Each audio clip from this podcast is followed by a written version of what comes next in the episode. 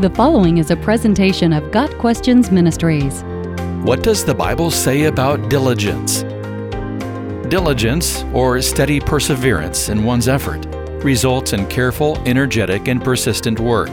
Diligent people get the job done. They don't quit until they've given it their all. The Bible uses the word diligence in several ways, and it is always in a positive sense. Diligence is mentioned a couple of times in the book of Proverbs. A proverb is a short saying that expresses a general truth for practical living, and the truth about diligence is that it is good for us. Lazy hands make for poverty, but diligent hands bring wealth. Proverbs 10, verse 4. This proverb tells us that those who work diligently will most likely reap a good result, while those who refuse to work with diligence suffer the consequences. Another one A sluggard's appetite is never filled, but the desires of the diligent are fully satisfied. Proverbs 13, verse 4. This proverb again contrasts the diligent with the lazy and shows that diligent people have planned ahead, saved, and worked to provide for their needs. In contrast, the lazy or the non diligent never have enough because they don't see a job through to the end. They quit or do shoddy work and reap the results of their lack of diligence.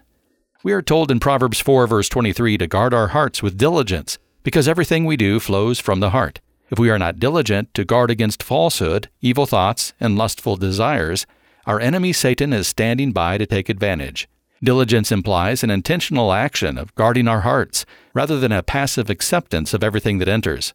2 Corinthians 10 verses 5 and 6 gives an example of how to guard our hearts by taking every thought captive to the obedience of Christ.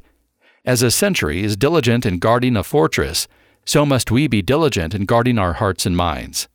After outlining specific commands and instructions, Paul urged Timothy to be diligent in these matters.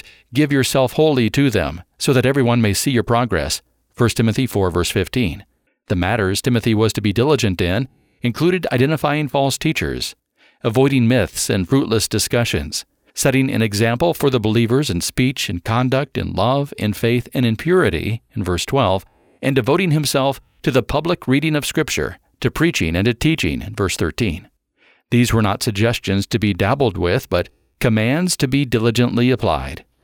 Being a follower of Christ is also to be pursued with diligence.